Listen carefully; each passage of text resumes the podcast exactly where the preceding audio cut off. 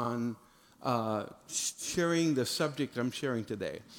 And in fact, I had talked with with some some of the guys in the back before first service, and uh, I said it's kind of like, you know, on a Sunday morning, you have people who know nothing about the things, you know, even some of the basic things of, of God, and you have people who are kind of theologians, you know. You have this whole gamut, and when you're uh, trying to teach, you want to bring along the people who are new, and so that nobody goes away without something that they can really grasp and hold on to. And as you're teaching God's Word. And the challenge today is I, I want you, th- this is what we're going to do today. I'm going to explain the book of Revelation. Yeah, yeah. How long is that going to take? Eh, eh, no, we're not going to take two days. Um, we will we'll, we'll, get done hopefully in, in, in, the normal amount of time. But um, i want to help you. How many of you have read the book of Revelation? Okay. Okay, most of us here. I, I encourage you, if you haven't read the book of Revelation, or if you haven't read it in a while, hey, open it up. You can take care of it in the morning and, uh, and get through it. It's, it's a great book. And if you're new at it and you're reading it for the first time, and uh, uh even if you've been reading it the 10th time or 20th time, you're probably going to go, I don't know what it's saying. And, and that's common. In fact, over the years, what I have discovered, I've listened to, I've read, I have, I have almost a library itself of of Revelation. I have many, many books on the subject. I've read many books. I've been to, you know, to seminary libraries and just tried to devour it. I've listened to so many messages. I've heard people say this. I'm, I'm, we're going to teach the book of Revelation, and I know some of you uh, have a hard time understanding it, but when I'm done, you're going to understand it. And so I listen, and when I'm oh, halfway through, I'm going, they don't even understand it. you know, it's pretty obvious. they're, they're kind of mixed up. And, uh, and I really wondered why that was. And I think um, I, what I share with you, first of all, isn't personal revelation. It's always good to know that. There are sometimes, though, God does give us insight to something that um, might not have been expressed before very clearly, um, but the revelation of it isn't really new. I, for, for instance, one of the things that, you know, my view on end times prophecy, one of the things is that the, the view I hold, the way it, it meets out, has been the historical view. I'm not teaching something that is like Rick got this great new insight, had this angel come to him and tell him how this is all in, coming together. Thankfully, that's not the way it happened. So, what I am teaching actually is pretty foundational in understanding, not as popular today, especially in Orange County and some places in, in the, the body of Christ, but it's not, it's not that it's new. But what I am sharing you, the way I'm sharing with you, I've never seen before. So, um, and that is, and, uh, and actually, before I go there, I want to say this why, why are we doing the, the book of Revelation, end times? We've, why are we doing that? Um, I'm reminded of, of George Mueller. He's a great evangelist, the starter, starter of the Brethren movement. 150 years ago, George Mueller said, Someday the Jewish people are going to be back in their homeland. 150 years ago. How did he know? He read the Bible. He read the Bible. He had studied the Bible, and the Bible actually tells us that. Bible says that that would happen. That would be the view. We know that there's going to be a temple built and all these other things are coming. The Bible has told us. But many years, for centuries, people spiritualized that because it wasn't seen. And they just basically didn't take the Bible literally for what it was saying. What we're looking at in the book of Revelation is that there's two ways basically to view the book. Well, there's more than that. But there's two ways that those who take what is literal in the book of Revelation, literally, and what is figuratively obvious, figuratively obvious, which is the right way to view the book of Revelation or any prophetic book. And we know that because we can look at other prophetic books that have had partial fulfillment or full fulfillment, and we can see how that they unfold. We, as we read them, we see figurative language. We see um, obviously very clear um, language that is, you know, that has been given clearly and and uh, to us, and we can look at that and know that that is not figurative, but it's literal what it's saying, and you can see how it's translated, and you see the outcome. You see the fulfillment of prophecy. We do that to all biblical, uh, prophetic books, and we come up with the same conclusion. Now, of those who believe that way, there are two ways we look at the book of Revelation, and it has to do with the timing of it. And if you've read the book of Revelation, you know this that are, the center of the book of Revelation, the core of it, has to do with three groups of plagues or, or, or judgments, we call them. Three groups of seven. There, there's the seal judgments. Everybody say seal. There's a seal judgments. There's a trumpet judgments. Everybody say trumpet. Thank you for playing along. And there is the bowl judgments. Everybody say bowl. All three seal, trumpet, bowl judgments. It's in the center of the book. You see it. And these judgments that are given, um, well, they tell us all this happening, and those, you know, there's a time frame in that. Now, some, one, one way to, to view it is that these are all sequential. So you have the first seven judgments and the seal judgments, and then you have seven trumpet judgments, and then you have seven bowl judgments. So you have 21 kind of judgments through there. And in between those judgments, there are other things taking place in the book of Revelation, telling us about things that are happening in the earth, things that are happening in Israel, things that are happening in the, uh, the, the Antichrist kingdom. All those kinds of things are shared. But these are the three, and, and they're seen sequential. I, I, I was taught that. And as I would study it, it just didn't it never fit. It was like all these guys, so I'm going to make it clear to you. And then I'd go, they go down this and they do the sequential thing. You go, that doesn't work. It doesn't fit. And, and I'm going to show you not only why that doesn't fit, but I'm also going to show you why that these judgments, in, in most cases, are actually the same judgments seen from a different angle, which is the way prophetic books are written. They're written that way, not just prophetic books. I mean, the Gospels, for instance, are written about Jesus. And some, like, you'll have in Matthew things that you won't have in Mark. You'll have things in Mark that won't be in Matthew. You'll, you'll see same events, and there'll be a different angle that it's, it's showing you, not a contradiction, but it's just a different angle, an added insight. You know, for instance, like the, the healing of blind Bartimaeus. It's a great story. Jesus heals this man who is blind and cries out and won't quit. And he just presses in and, you know, and God heals him. Blind Bartimaeus. Well, in one of the Gospels, it just talks about blind Bartimaeus. In another Gospel, it says two men came crying, and blind Bartimaeus was one of them.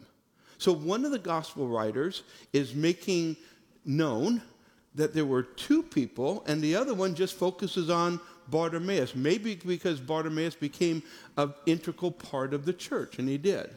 And so he's kind of remembered more, and as he gives the story, he, he leaves out the second person.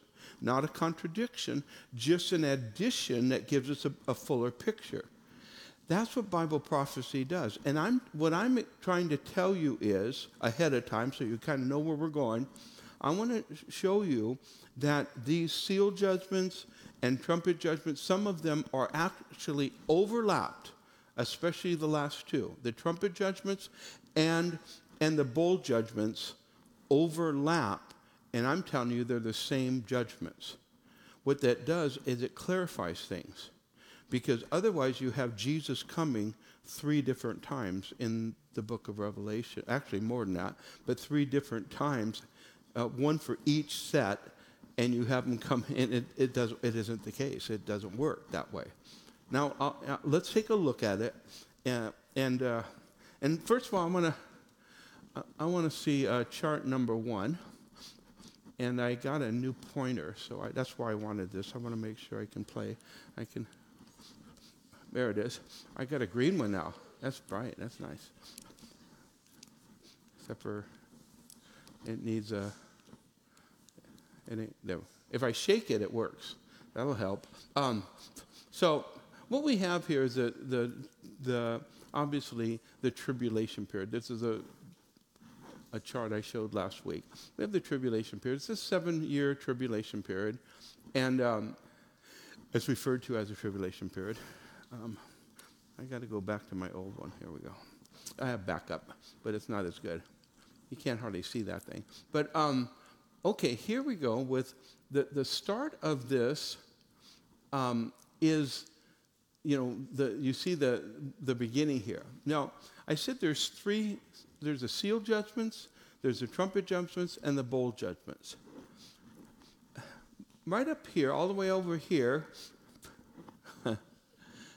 is the is is the resurrection of Jesus. Right? He died on the cross, resurrection of Jesus. And before he, he even rose from the dead, he taught something in uh, Matthew and Luke and Mark, um, even some in John about the end times. And he gives us a, a, a, an account. Uh, we, we call it the, the labor judgments or the time of, the time of, of, of, uh, uh of labor pains or the season. And, and then, then you have and then you have the seal judgments. Now, what I'm going to suggest to you is that the sealed judgments in the book of Revelation isn't in, totally in the seven year period of the tribulation. I, I, can prove this to you. That when we read the book of Revelation, we come to the fourth chapter of the book of Revelation where the Bible says John is caught up, and we think, well, that's the start. I said the fourth chapter of, of Revelation, that's the start of the tribulation period. And I'm suggesting to you that it isn't actually the start of the tribulation period.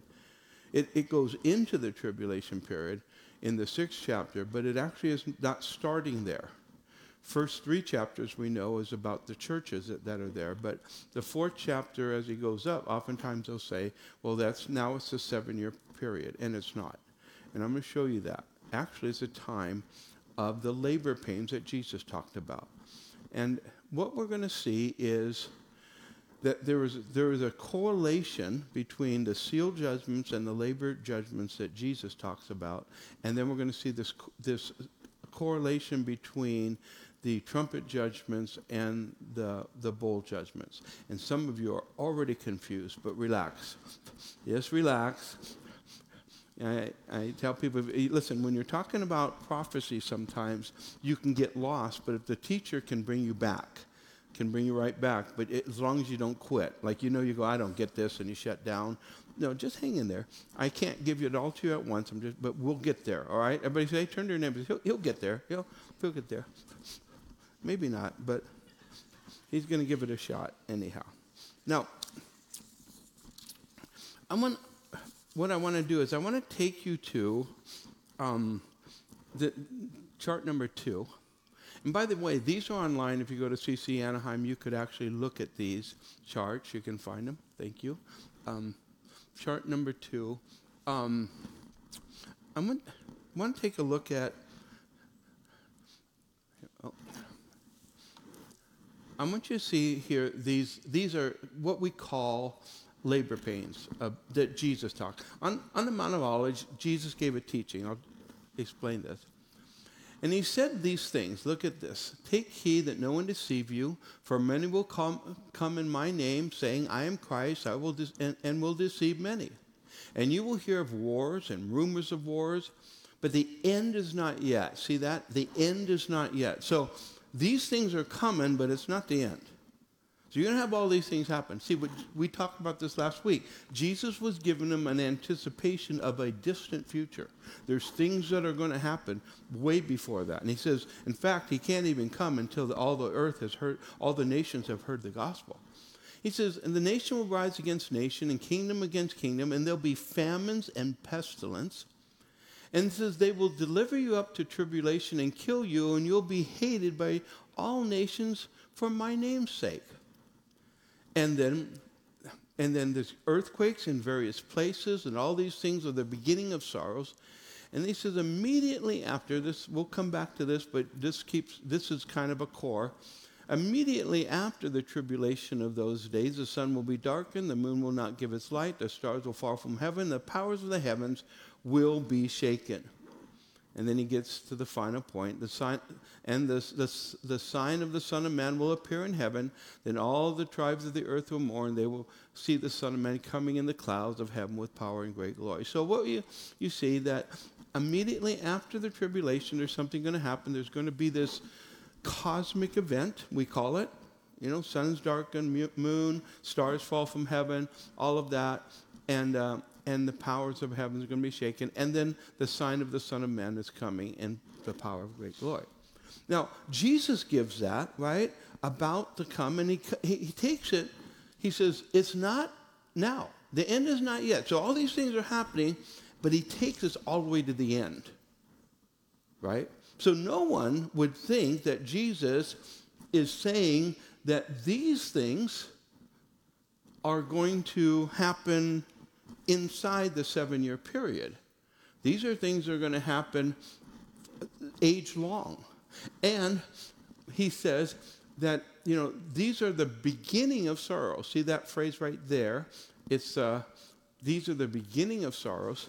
That word sorrows is also translated in some, some translations as these are the beginning of labor pains. That's where we get that.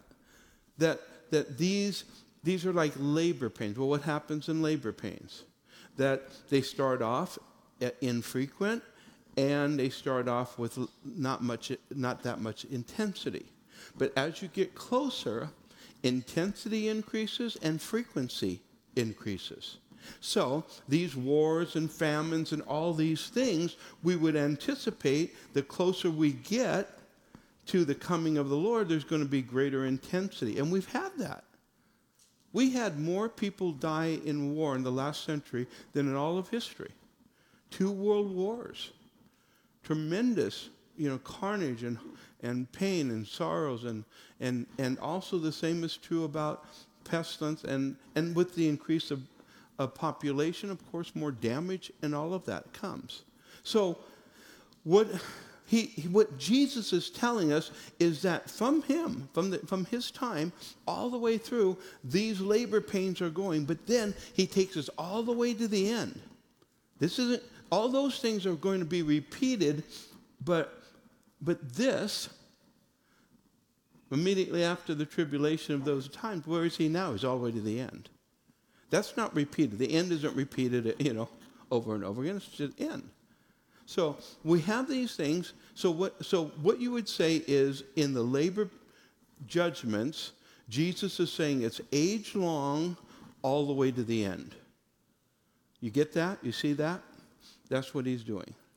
So when you open up book of Revelation, you start reading about the sealed judgments, what you see is this correlation. You see these are the same thing. Now, the, the first thing that happens is there's a white horse. This is the first seal's open, and there's a white horse uh, with a rider on it, and he goes out to conquer, and he's bent on conquest. He's, he, that, that's what he's going to do. Now, there's two ways people look at this. Um, I used to look at this because he's on a white horse. The Bible says Jesus comes back on a white horse. This is Jesus. It, but it's not Jesus. It's the Antichrist. It's the one who is pretending to have, you know, kind of there's there's some kind of attempt to be the the, the Christ of the day. He is going, but G, but remember, John said this. He said uh, in his day, he says there are many. And there are many. The spirit of Antichrist is already at work. That's what John said. The spirit of Antichrist is already at work. And so, what, and, and if you look at the other ho- riders on the horses in the, the seal judgments, you'll see the red horse, the black horse, the pale horse. They're all about destruction. So, why would the white horse be the coming of the Lord? First of all, the timing would be bad. He's not coming then. So, what I am saying is that the white horse in this case is actually the spirit of the Antichrist. I'm not saying it's the Antichrist, it's the spirit of the Antichrist, because all of these judgments are also age long wars, famines, you know, death, martyrs, all of those are the same. Now, what I want you to see is, I want you to see that if you look over here, Jesus talked about, and on the sermon, uh, uh, you know, on the, uh, on on Mount of Olives, he talked about that many will come in my name and, and say, I am Christ, and will deceive many. This is what the white horse is it's the Antichrist conquering, bent on conquest. The spirit of the Antichrist is there. Isn't it interesting? The next thing Jesus talks about is wars and rumors of wars. What is the next seal? It's the red horse with wars went out. He says that it was granted to, to one who sat on it to take peace from the earth. So the spirit of, you know, th- this is what's going on. Famines and pestilence. That's the next thing Jesus said. He said, nation's going to rise against nation, and there's going to be famines and pestilence. What is the black horse? Famines and pestilence. Isn't it, isn't it interesting that the same things that Jesus gave the list of things that would happen age long are the same things that the seal judgments are giving us? Then there's there, there's martyrs. They will deliver you up to tribulation and kill you, and you'll be hated by all nations. So we're looking at martyrs being killed. What is the fifth uh, uh, seal? The souls of martyrs waiting for redemption of their bodies and their souls of you. So you have a heavenly view and an earthly view. view. Earthly view is they're being killed. Heavenly view is those martyrs in heaven. You see this connection. Earthquake and cosmic event earthquake, cosmic event. Now, here, just like Jesus, he took us what? From this age long thing all the way into the end times, the, the final days. I believe this sixth seal is taking us into the final days. It says there was a great earthquake, the sun became black as sackcloth of hair, and the moon became like blood, and the stars of heaven fell from the earth as fig trees drop its late figs when it's shaken in the wind. Notice over here, immediately after the tribulation, the sun is going to be darkened, the moon will not give its light, the stars will fall from heaven, and the powers of the heavens will be shaken. We have John in the book of Revelation telling us what Jesus said would happen right before his coming at the end of the tribulation.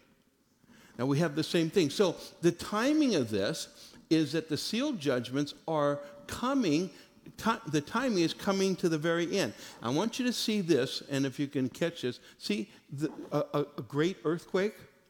Everybody say great earthquake. Thank you. I, I know I'm, I'm bugging some of you because I'm asking you to say that. But I want, to, I want this to penetrate because as we're moving along, this great earthquake keeps coming up. In fact, you'll be able to tell where you are in the sequence of things by aligning with the great earthquake in the Bible. This great earthquake comes, it comes at the time of the coming of the Lord. So this is, we're, we're in the sixth chapter of the book of Revelation, and Jesus is coming. Say, wait a minute, it's too soon. See, if it's sequential, what is Jesus coming right there? And then the, the last one, the sign, the sign of his coming is there's silence in heaven. So heaven is there's a heavenly view of what's going on. They're looking in a gasp as Jesus is coming, right? And and this this is the cosmic event before his coming. So this is the we have the, the time of Jesus coming. Well, this this part right here is the eighth chapter, verse one. And you know, that guy that was writing out the chapters and verses, you know, he was on a horse and he missed a few. And so this actually should have been the, at the end of the seventh chapter. And you have this events that t- happen in between, but what you see is the coming of the Lord. So if Jesus comes at the sixth or eighth chapter or seventh chapter, whatever it is, then what's after it? If he's already come now, then everything after that, if you have it sequentially going, everything after that is after the coming of the Lord. That doesn't make sense. It doesn't work at all. Unless it's not that way, unless it's not sequential. Okay? Give me uh, the next chart. Now, in the book of Revelation, you have the sealed judgments, and they, I've just shown you that they end at the coming of the Lord. Then you have the trumpet judgments and the bowl judgments. And what I want you to see as a whole is the plagues of Egypt. Now, what's interesting about the plagues of Egypt is, in the book of Revelation, there is a, a correlation. What you see in the plagues of Egypt as God delivered the children of Israel from Egypt is a similar thing that's happening in the book of Revelation in a larger scale. And many of the same plagues, the water, turn, the Nile turned into blood, the, the frogs, which is the spirit of frogs, Bible talks about, um, you see coming. There's pestilence of livestock, that is also true, and boils on men. There's, there's, there's uh, uh, you know, um, darkness for three days. We see those same things that happen during the tribulation period. Now, th- th- they're not in the sequence of the plagues of Egypt. That's something separate. This is not, you know, overlaid. Plagues of Egypt happened. But isn't it interesting how God delivered them and he used these same kind of plagues at the end during the tribulation that he's going to use. See, he's using the same thing. I think there's some other um, similar things. When in the plagues of Egypt, God protected the children of Israel from the plagues. The plagues happened on the Egyptians, not on the Jews. You understand? God protected them. Well, you say, well, they had a special place. It was easy. God you know, God just, you know, if he had darkness, like it says darkness, it only it was only on Egypt, the Egyptian. It wasn't on the Jews. That's easy. How do you get it so dark you can't see? We're talking outside now. And yet it's light in Goshen. That doesn't work. That's a miracle. All I'm saying is God did a miracle over and over and over again. What you're going to find in these two judgments, I'm kind of giving you a, a heads up on it, is that these two sets of judgments are also on the Antichrist kingdom. That, in fact, in quite a few of these cases, it says clearly this is for those who don't have the mark of God. These are those who have taken the mark of the beast. This is going to happen on the kingdom of the Antichrist or the, the kingdom of darkness. So it's very clear. And when it doesn't say it, it there's inference to it. That what's actually happening is these judgments are, in fact, judgments not on the whole world, they're on the Antichrist kingdom. And that the people of God are protected during them. And I'm going to show you that. But before we do that, I want to show you how these connect together. Um, the, the trumpet judgments um, t- talks about um, hail of fire burn, burn, uh, mingled with blood, and they were thrown to the earth, and third the trees were burned up, and all green grass were burned up. Um, and you see that there are some things, for instance, that are added in the trumpet judgments that you don't find in the bowl in the bowl judgments but what you do see is you see things overlap. You'll see the same things happen. For instance, look at it says the sea became blood and the sea became blood. The river, uh, the river of the, the uh, third of the rivers are turned to um, it's called wormwood. It's a, they're, they're, bitter waters. And the, this one says the rivers and springs are turned to blood, which uh, is a repeat by the way, we see here where God turned the rivers into blood, a similar kind of thing. He, he, um, he poured out his bowl, a bowl on the sun, and the powers was given to him to scorch men for, with fire, and, and they were scorched with fire. So there's a the, the sun, uh, you know, strikes people, and then it says a third of the sun was struck, and a third of the moon, and a third of the stars, and then and there's darkness. And look at right here. He says there's it was full of darkness, and they gnawed in their tongues at, with pain. We see here that they blasphemed God. That's not Christians that are doing that. These are non believers. They blasphemed God of heaven because of their pains and their sores, and they did not repent of their deeds. Here, the fifth trumpet says the scorpions on the earth have power, and they, they were commanded not to harm the grass or the earth or any green things. Uh, or any tree, but only those men who do not have the seal of God in their foreheads. Who are the people who have the seal of God? Well, we have the seal of the Holy Spirit. The seal of God is on, the, on believers. So the protection is there, and there's going to be, this has to do with, um, you know, there, there's, there, there's a picture of, um, of, of, of um, pain or suffering coming from some kind of plague that causes people to have um, suffer for five months. And the scripture says they, they, they wanted to die. Have you ever been so sick that you go, Lord, just take me home? You know, I want out of this. Uh, well, th- this is five months, and they can't even commit suicide. For whatever it is, the pain is there, and they want to die. And who does it hit? those who do not have the, the, the mark of God. How does God do that? I don't know.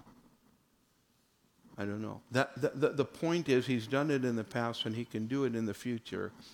And what I am saying to you is that this is a judgment on the Antichrist kingdom.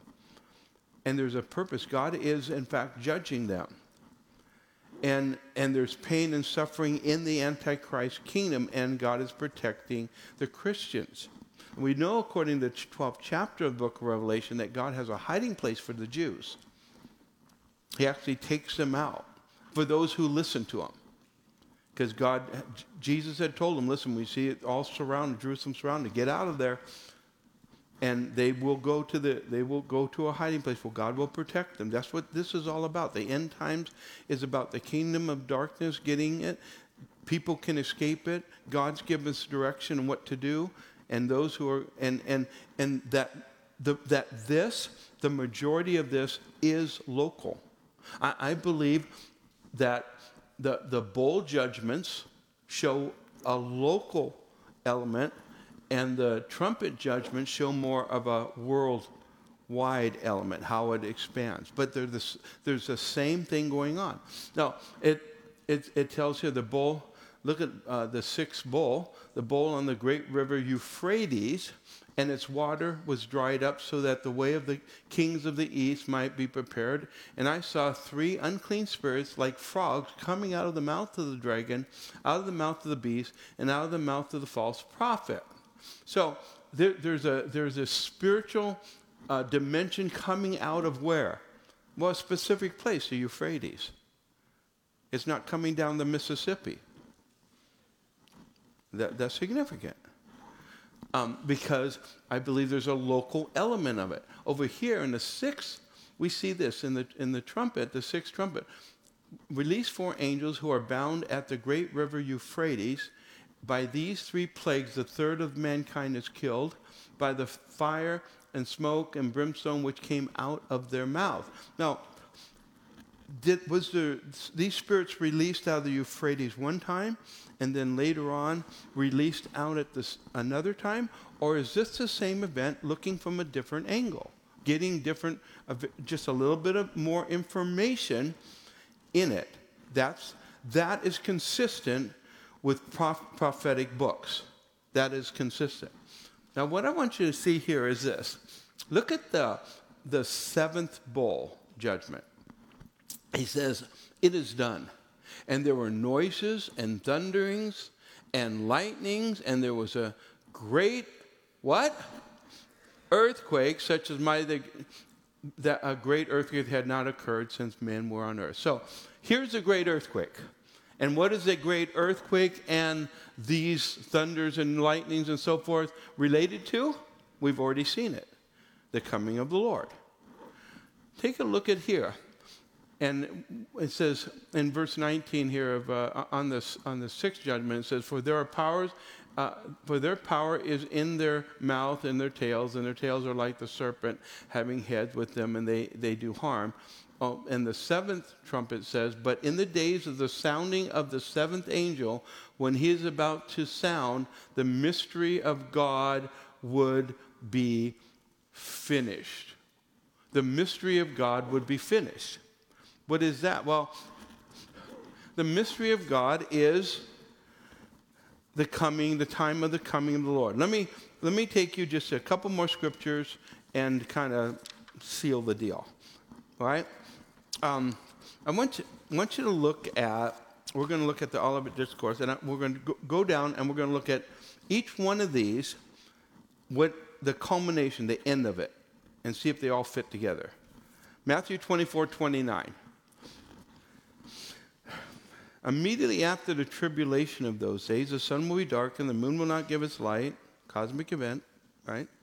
The stars shall fall from heaven, the powers of heaven will, will be shaken. Then the sign of the Son of Man will appear in heaven, and, and then all the tribes of the earth will mourn, and they will see the Son of Man coming in clouds. Now that's what Jesus said of heaven with power and great glory. It's the coming of the Lord. Now let's look at the seal judgment. John, John, is talking, and he gives us the seal judgments, and we go to chapter 6, verse 12, and look at the sixth seal. It says, I looked when, it, when, when he opened the sixth seal, and behold, there was a what? Great earthquake. And the sun became black as sackcloth as hair, and the moon became like blood, and the stars of the heaven fell from the earth, as a fig tree drops its late figs when it is shaken by the mighty wind. And the sky receded as a scroll when it was rolled away, and, and, uh, and every mountain and island was moved out of its place. And the kings of the earth, the great men, the rich men, the commanders, the mighty men, every slave and every free man, hid themselves in the caves and the rocks and mountains, and The mountains fall on us. Uh, mountains and rocks fall on us and hide us from the face of him who sits on the throne and from the wrath of the Lamb, for the great day of his wrath has come, and who is able to stand? What are they doing? They're seeing that Jesus is coming, and they're afraid. They're afraid.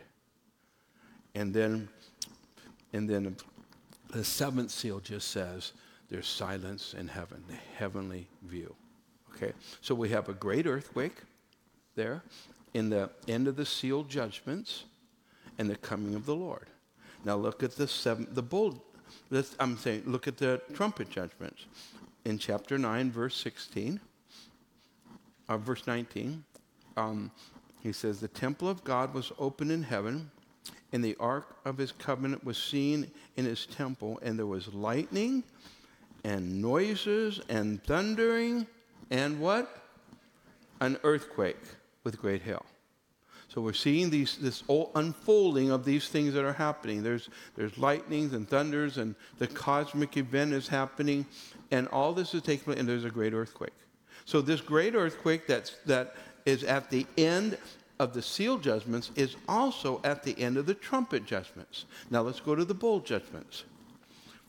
And then the seventh angel poured out his bowl in the air, and a loud voice came out of the temple uh, uh, of heaven from the throne, saying, It is done. And there were noises and thunderings and lightning, same wording, right? And there was a great, what? Earthquake, such a mighty, such a mighty and great earthquake as has not occurred. So, what I'm showing you is at the end of the seal judgments, there is this cosmic event and the coming of the Lord and this great earthquake. At the end of the trumpet judgments, there's this cosmic event and, and this great earthquake in the coming of the Lord. And then at the end of the bowl judgments, there's the same thing happening cosmic event. Are those three times Jesus is coming? Are they one? They're one. So you have to align the, the, the seventh seal, sixth and seventh seal, you have to align them with the seventh bowl, uh, trumpet and you have to align them with the seventh bowl. You have to align them. It's not sequential. You see? If you're reading the book of Revelation that way, well, it's going to be easier to understand. Because if you're reading it sequential, you go, well, where's Jesus? Well, actually, there's talk of Jesus. Um, Jesus' coming is actually at least four times in the book of Revelation. He doesn't come four times.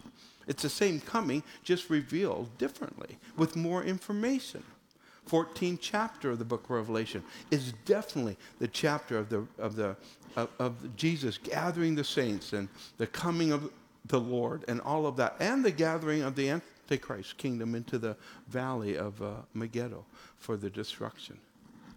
What I'm showing you is that when that, and, and let me tell you why this is important.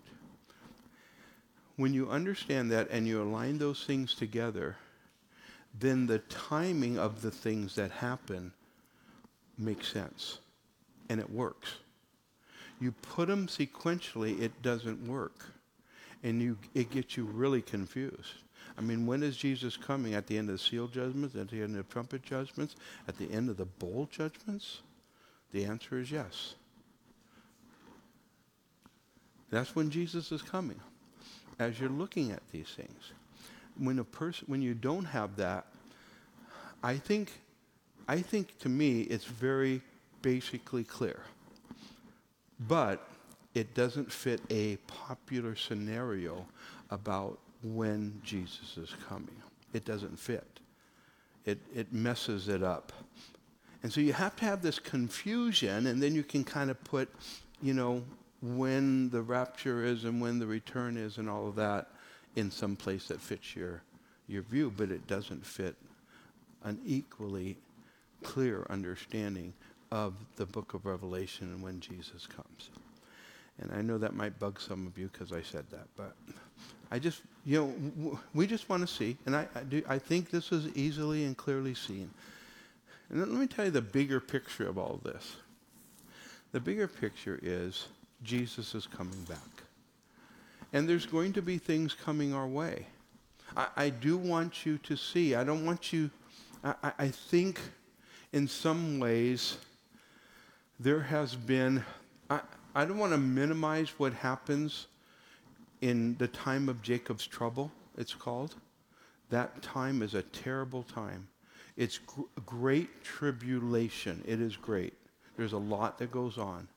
But I also know that some folks have taken it and they've just kind of, they've just blown it up out of, out of, just really out of reality of what's going to happen. And I believe that most of that that's happening is in the world that Jesus was talking to at that time. Though that's where it is. It's in the Antichrist kingdom. The Antichrist will have influence around the world, but he will not be the world leader. I know some of you are, are thinking, you know, there's going to be this world leader and he's going to rule the world and we're all going to be subject to it and uh, and you're waiting for that. I mean, the mark of the beast is coming, and uh, and it is, but but and there will be effect on our economic system. I believe that wholeheartedly. Um, but what I'm telling you is, he is not going to rule the world. Do you understand? He's going to have influence in the world, and right away he's going to have influence over you know well over a billion and a half, two billion people. So that's uh, you know we're, we're looking at easily I think at that point, what it could be is at least a quarter of the earth, maybe even a third of the earth population. Because if he does come as a uniter, if he becomes the Mahdi, if he becomes looked at as the Muslim Christ who's to come, their, their view of their Messiah coming, the Mahdi, well, right away you've got you know over a billion people will be following, and then there'll be fo- others that will join in. So, yeah, he'll have a big influence. Will he control the United States? I don't know about that. Uh, not, not, I don't want to give us a false sense of security, but I also don't want to give any kind of uh, idea that it's bigger than what the scripture actually tells us. And this is what I do have confidence in that whatever comes, and if you know, what happened in Egypt, God protected the people, but, he, but there was persecution. I mean, remember the Jews, uh, they were, you know, they, they were forced to hard labor. They were already They were already slaves, but they were forced into hard labor. Persecution happened as Moses was, and God was going to deliver them. In the delivery process, persecution heightened up. I believe that's probably true in the, in the last days too. I think we have scripture for that. That there is going to be heightened persecution. Where will it come? We have lived without it. Our entire Christian lives have been without any kind of real serious persecution no fear of, you know, of death, martyrdom in our Christian life. And that's not something to be, you know, like ashamed of. I'm thankful God has done that. And that's true for much of the church. You know that?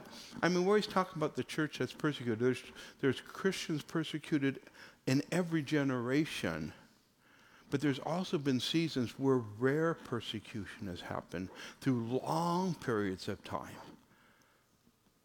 And much of the persecution that happened with to, toward true Christians happened by what the established church of the day, you know, for generations. So, yeah, seasons of persecution, seasons when that's not true, places of persecutions, places where that's not true. And Jesus talks specifically about the pl- place of the Antichrist. It's a 10 nation confederacy. There's a time when the Antichrist kingdom rises up. There are Christians. You know that there, there are millions of Christians in Muslim countries. Millions. We're not talking, you know, a few hundred here and a few hundred. We're talking millions of Christians in Muslim countries. A huge Christian population in. Uh, you know, that, that, uh, that is in the, the largest Muslim country in, in the world. Iran right now is having a revival. The, the, the church in Iran is the fastest growing church in the world. The world. It's, they're having a move of God. Now it's, it's been small, so the numbers aren't huge, but it's growing. I'm telling you. There are Christians all, all, all over the world that we part of are living in the arena and place, and we pray for them. And God, see, the, the, good, the good thing about knowing what's going on and how it's coming down is you can anticipate. Right? You can anticipate. And you can work the work. There, there, there's a reason why, right now, in the Muslim community, so many missionaries God has been calling to go there. Why? Get, get as many saved. Time is short. Let's see what God, God has a plan. God's doing things. And you and I need to be part of that. And I think, I really believe that the, the, we are entering into revival time. I really believe that. I believe that we're just, we're, we're, we're real close to a move of God that we have not seen in our lifetime. And I believe there is going to be a move of God that we have not seen at all, and the church has not seen since the beginning. We're going back to the beginning. You know, we're going back to kind of the Princess Bride kind of thing. Back to the beginning. But we're going back to the beginning. And, uh, and at and there is going to be a move of God, and I see it ha- already starting to happen. This is what I'm seeing. I've noticed that prayers have been answered quicker than I've seen in a while. I've seen some supernatural things starting to happen. I mean, we've always seen God do stuff, but I'm starting to see it at a different point and level, and I feel like we're just on the cusp of it. And, and this is what it means for you and me. Remember when Jesus we talked about this with the men. We had a great men's breakfast yesterday, by the way. And, but we talked with the men about when Jesus sent out the 70, because he loves working through other people. Right? He sends out the 70. They come back rejoicing because God did so many things. Listen, he sent them out because that was the best way of reaching the community, be, reaching the world. Jesus wants to reach the world through you and me. And you need we need to have a, we need to understand who we are in Christ. Those 70 that were given the power, they went out. They didn't know what that meant. They didn't know that they had this. And as they started to pray for people, miracles started happening.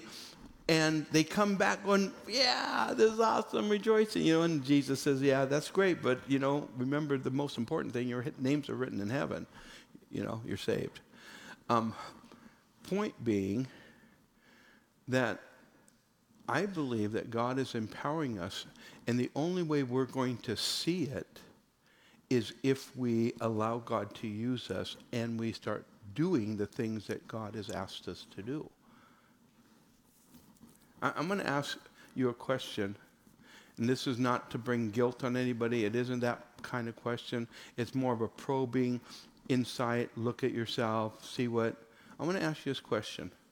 When was the last time you prayed over someone? Now, I'm not saying prayed for someone. Probably ask that question, and everybody in here say, well, it's been, you know, I've done it recently. I, I, I, I pray for people all the time. I'm not talking about praying for, uh, for someone. I'm saying pray over someone. Because Jesus sent them to do that, right? And to pray for people and over them. Pray over them. You know, where you grab hands and you let, you know, put a hand on a shoulder and say, let me pray for you. Let's, because this is what we tend to do. Somebody gives a prayer request and we go, yeah, I'll, I'll pray for you. That means I'm going to put you on a prayer list. But when's the last time you actually, you know, said, let me pray for you? Well, let's do it now. And you pray over them. Is that significant? I believe so. I remember the very first time I prayed for someone that got healed. Miracle. I was at church. I was a young Christian. We used to have, we'd have people come down for prayer during service. We do that periodically. But we would have that, and this person came up, and nobody else was praying for him. And I was sitting there, and I had a cold, kind of a fluish thing. And I'm going, you know, that's before COVID, you know, you'd come to, you know, you might not have a fever, but you'd come. But, and so, and I was sitting there, and this lady was standing there, and and I didn't want to pray for. I certainly didn't have faith. I didn't know what was going on. I go to, but nobody's going, so I felt the Lord nudge me, to go pray for her. So I go up to her and ask what's, you know, what I could pray for her about. She said, well, the doctor said I'm filled with cancer and I only have a short time to live. How'd you like that one? And I had no faith for my cold, let alone praying for this lady, right? It was like, how do I pray in faith with this one, right? So I prayed a terrible prayer and I just prayed for it, put my head down, kind of embarrassment. Lord, I pray you, you know, do so. I can't remember the prayer and I don't know the detail of it, but I remember this. I walked away going, nothing's going to happen out of that prayer. And the next week, she came running down the aisle while I was standing there to pray for people and gave me this huge hug. She had gone to the doctor and all the cancer was gone. And I'm thinking, no, yeah, okay, Jesus, thank you for doing that. But when the point was, I had no confidence at all, none. And that, that, that's a normal thing sometimes. But what if you don't when you could. And I'm suggesting if God is going to do something, I think we need to be awakened of what God can do in us. Just, and, and, and that doesn't mean you have to go down the street and start praying for everybody down the road. You know, I'm not, I'm not suggesting anything more than what is just the compassion of your moment. Somebody shares their story, the compassion of your moment, it's like Jesus. The Bible says Jesus had compassion on them and healed them. The compassion of the moment compels you not just to pray for them, but to pray over them. Just a thought. I just want to see what happens. I want to hear the stories. Well, Father, we thank you. Your word is true. And I thank you that, Lord, we can trust you in all, Lord, that you do. And that, Lord, as we anticipate your soon coming and whatever even time frame that's in your hands, not ours. But Lord, we want to live ready lives. We want to live, Lord, with the confidence that, Lord, we know it's coming down the road. And we won't be surprised by it. Because, God, we can trust you'll be with us in all of that. I pray in Jesus' name. Lord, I also pray for anyone who's far from you right now that they'll turn to you. Those who don't know you, those who've fallen away from you, will turn to you and say, Jesus, be Lord of my life today. In Jesus' name, amen. Amen. Let's lift our hearts to the Lord in closing.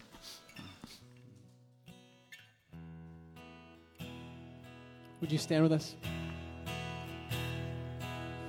all the saints and angels they bow